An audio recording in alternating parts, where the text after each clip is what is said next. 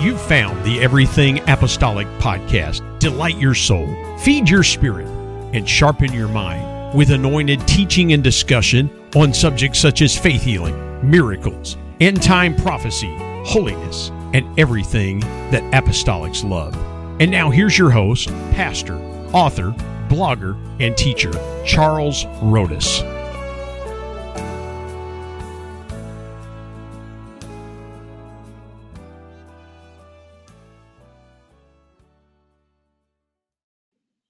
You have just reached everything apostolic. Hi, this is Charles Rhodus, your host.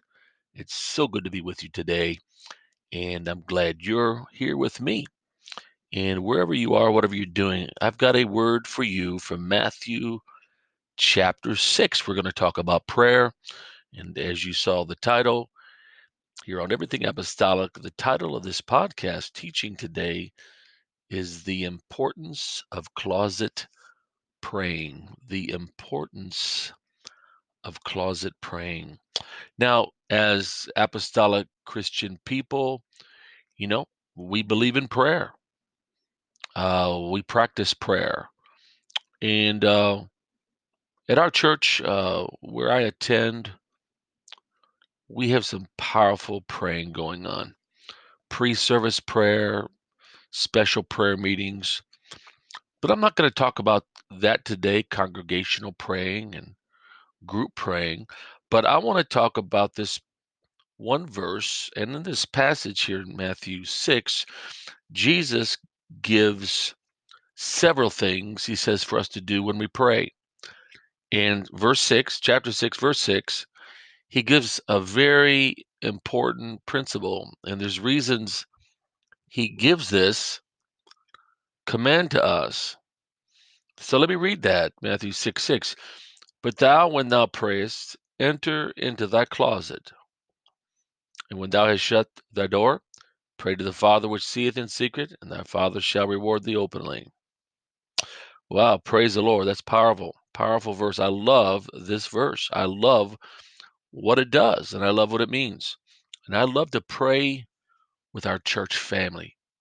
Oh my, when we get together, powerful things happen and victories are wrought. And, you know, we're praying for one another.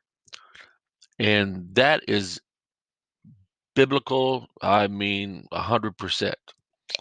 But that's not what Jesus is talking about here today. There's Bible for that. Absolutely, there's Bible for group prayers and uh, congregational prayers, and there's Bible for that. But today we're just going to talk about closet praying and the importance of that because it is so crucial for you as an individual that you learn to hear the voice of the Lord and that you learn the Spirit of the Lord, the presence of God, and how God would minister back to you. And when you are alone in your closet, so let's define the word closet by chance possibility. There's someone here listening that not familiar with the term closet. Jesus was not talking about your clothes, you know, clothes closet or shoe closet. Brooms and brushes and mops, and you're in there wrestling with a mop and mops on top of your head, hanging down in your face, you know, or or your you, your coats, you, you know, you're trying to get up under the coats and they're all hanging down, and you're just hunkered down and throwing shoes out of the closet so you can get in there and pray. No, that's not what he's talking about. No, he's not even talking about a walk-in closet. No, I had a walk-in closet at one house. Basically, could use that. It was so big. Could use that uh, as a place of prayer, but he's really talking about an enclosed place, a secluded place, a place where you can't see anything that can get your mind off what you're doing, a place where you can't hear anything else uh, and that's not always 100% possible because when we live in big cities, we hear sirens and noises and dogs barking and all kinds of things. But you know, when you get into your room or that special place and you shut the door, as Jesus said, you enter into your closet, and when thou hast shut thy door. Now, let me say, you know, in one in one place, the Apostle Paul said, "Pray without ceasing." you know, and we should always be in prayer. We should pray everywhere all the time. You know, we should always have a spirit of prayer about us. And, you know, some people say, well, you know, my car is my closet. I pray on the way to work. It takes me 45 minutes to get to work or what have you. And I pray on the way to work. That's good. That's that's that's awesome. It really is awesome. And you know, and I've had many of those prayer meetings myself. and the power of God comes down and it you know, when you really get after it and you go and you're worshiping, you're seeking God and you got some gospel music on and in that car and the Holy Ghost falls and just, man, you're praying in tongues there. You're worshiping God down the highway, you know, and maybe the car's uh, over next to you there kind of looking at you funny. But you know, still, as wonderful and as good as that is, that's not what Jesus is talking about. It's not. It, that is not what he's talking about. That's not what he's telling us to do. He's not telling us to stop that he's definitely not telling us not to do that. Yeah, no, like I said, if you're doing that, keep on doing that. But what Jesus is talking about, that is not your closet. Your car on the highway with cars next to you and traffic blowing their horns and fire engines and police and police chases and near accidents and screeching tires and airplanes and helicopters going overhead and you know, and everything else, you know, that goes on in a, in a short drive in a in a city, um, or hey, even in the country, it doesn't matter. The point is, it's still not you. You've not shut that door to seclusion because your eyes on the road. You you have to concentrate on your driving. You cannot let go of the steering wheel and take your feet off the brake and the pedal, gas pedal you cannot forget about what you're doing there. So you are you are thinking about two things. You're highly thinking about prayer, you're thinking about God and God's moving on you. That's wonderful. But 100% of your attention is not given to God. It's impossible. And I know somebody might want to argue that point, and I can't help that individual. But I'm telling you here what Jesus said when you pray, enter into thy closet. Your closet. Hey, listen, I believe that's a good analogy because if I go to any closet in my house and I get in it, I can't see anybody, you know, and the sounds of anybody else in the house or anything else out there is muffled. I'm secluded, though we're not talking about a closed closet again, but there needs to be a place of seclusion. If it's the basement of your house, if it's your garage, I've heard of people praying in the garage because that was the only place where they could get alone with God. Uh, whatever. There's got to be a place where you see nothing, you hear nothing if possible. Now, I believe that includes, if if at all possible, shutting off the phone, turning off that ringer, you know, and turning the face down. Uh, hey, I know when I've got my phone in my in my prayer time, I've got to turn the face down. Why? Because I'm getting calls in the morning. You know, I'm getting calls, I'm getting texts. And uh, if I don't, I'm going to be hearing that. I'm going to be seeing that. That's going to be a distraction from what I'm doing because we're not God and we're nothing like, you know, sure, there's, we made in his image. My point is, we're not even close to being like God. Uh, and with that, we must, we must be able to get the mind of God in our time of prayer. With all the distractions in this world, all of that is a ploy and a plan against you. Because if the devil can keep you from praying through, all right, if he can keep you from hearing the voice of God, Oh, again, again, again. I've heard God in the car. I've had God minister to me in car. I have travailed going down the road and had to pull over in a parking lot, just groaning with travail, you know, in the spirit. Sure, and maybe you've done all that. But still, even though I did that, that still was not my closet. God uses that. There's a time and place. But he said, enter into thy closet. Shut your door. Okay. Well, I pray to the Father which is in secret, and thy Father which is in secret shall reward thee openly. So when you're praying in secret, no one knows you're praying. No one sees you praying. No one hears you praying. Nobody's looking at you praying. You are praying alone. You are praying in secret. Sure, my wife may be in the other room. She may know I'm praying. We're not talking about that. Kids may be in the other room. They may know I'm praying. We're not talking about that. But you know what? My neighbors don't know it. Other family members don't know it. People down the road, they don't know it. Why? Because I'm in a place of seclusion. And what God is going to do you do for you because you get in that place of seclusion and you pray in secret, what's he going to do? He said, shall reward thee openly. He said, I'm going to reward, the Father will reward you openly. Oh, how powerful, how powerful. Don't you, sure, we want a reward. We want those prayers answered. Yes, we do in Jesus' name. We want those prayers answered. All right, hang on just a minute.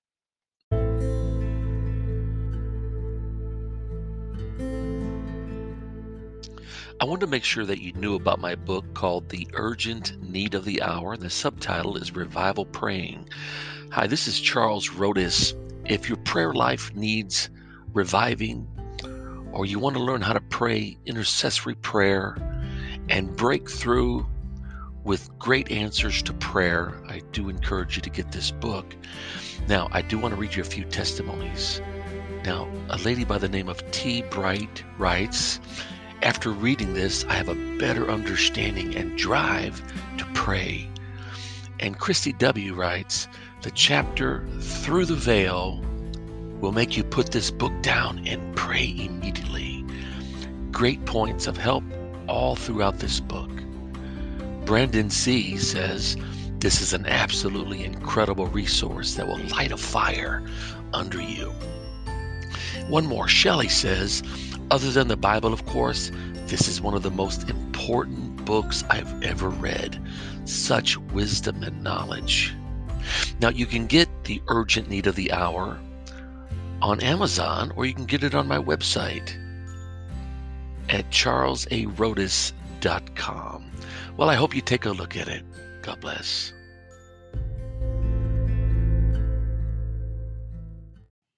All right, so let me read that verse again, Matthew 6 6. But thou, when thou prayest, enter into thy closet.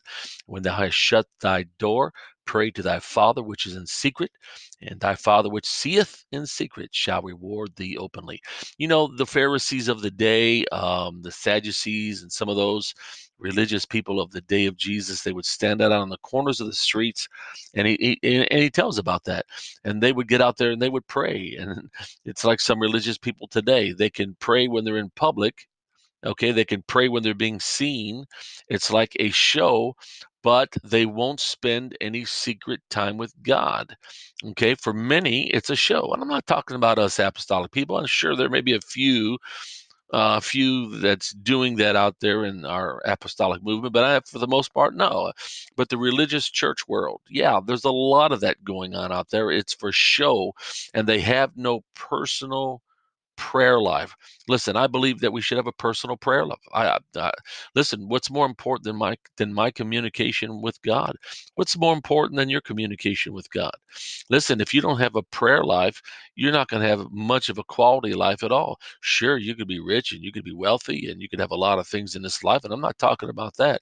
It don't matter if you have money or, or, or if you don't. When you're serving God, when you're serving God, you're gonna you can go to heaven with or without money. Praise God. So that's that doesn't even it's not even part of the equation here. So what we're talking about is the fact that a secret prayer life with God every day that you go to God, every day you're seeking the face of God. Oh, he said, I'm going to reward you open. You've got to expect, have an expectation when you pray. Believe that when you pray, he hears your prayer because he does. He hears you when you pray. Oh my, your prayers are powerful. You've got to believe that. You've got to believe that your prayers are powerful. You've got to believe that your prayers are heard by the Almighty God. You've got to be you've got to be convinced that he hears and he's working on an answer for your petition. Oh, hallelujah. Get in your closet, my brother, my sister. Get in that closet, make your petition. Keep driving to work and praying on your way to work or whatever you're doing, some other way that you're praying and it's working. Keep doing that, but also find time every day to seek the Lord, to seek the Lord in private, in private, shutting the door in secret, seeking the face of the Lord Jesus. Oh, Matthew 6 is a great chapter about praying. Now, if you go down a little bit and we read, uh, begin to read uh, verse 11 Give us this day our daily bread.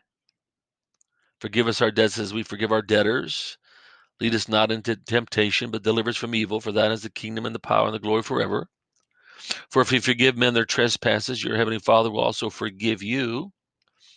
For if you forgive not their trespasses, neither will your Father forgive your trespasses. Isn't it something that he tied that into praying? He sure did. He really tied that into praying because sometimes we're just petitioning and petitioning and we're petitioning a God that answers prayer, but we've got tied up relationships and we've got grudges and uh, we have not forgiven others.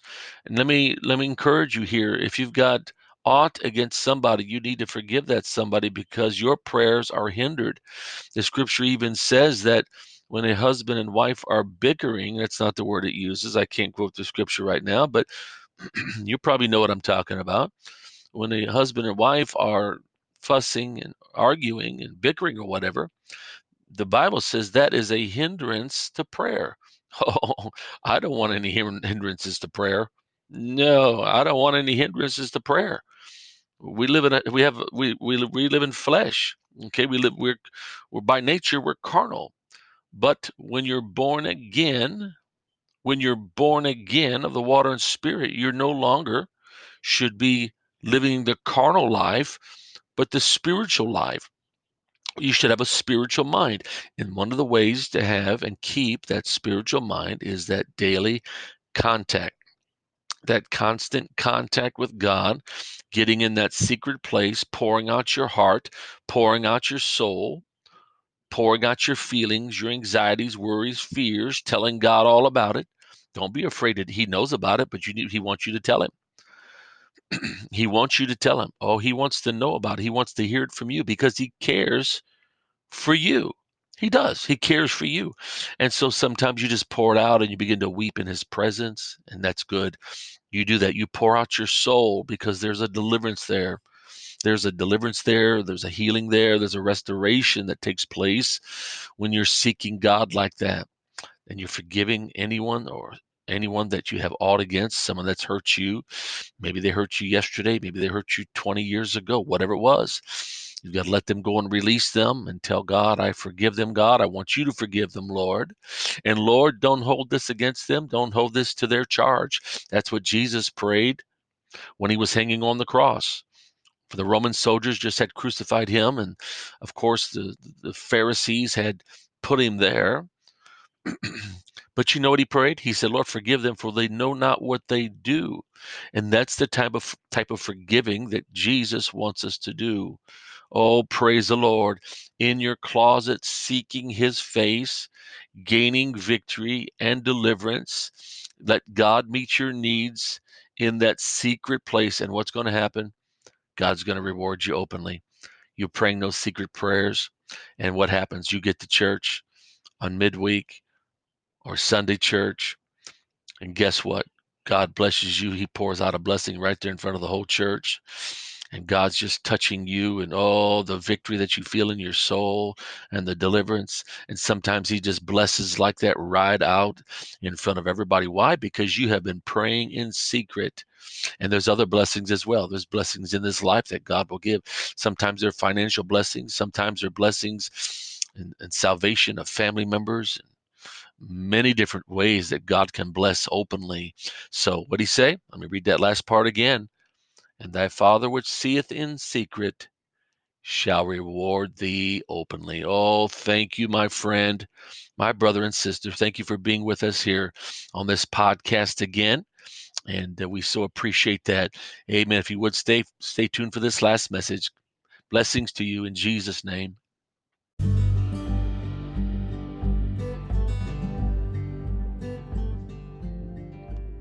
Have you been blessed and encouraged by everything apostolic?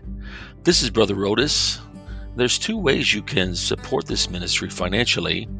Number one, you can go to charlesarhodus.com and purchase one of our books. Or number two, uh, you can support everything apostolic for as little as 99 cents a month. There's a support link on each of our podcasts. Thanks for considering.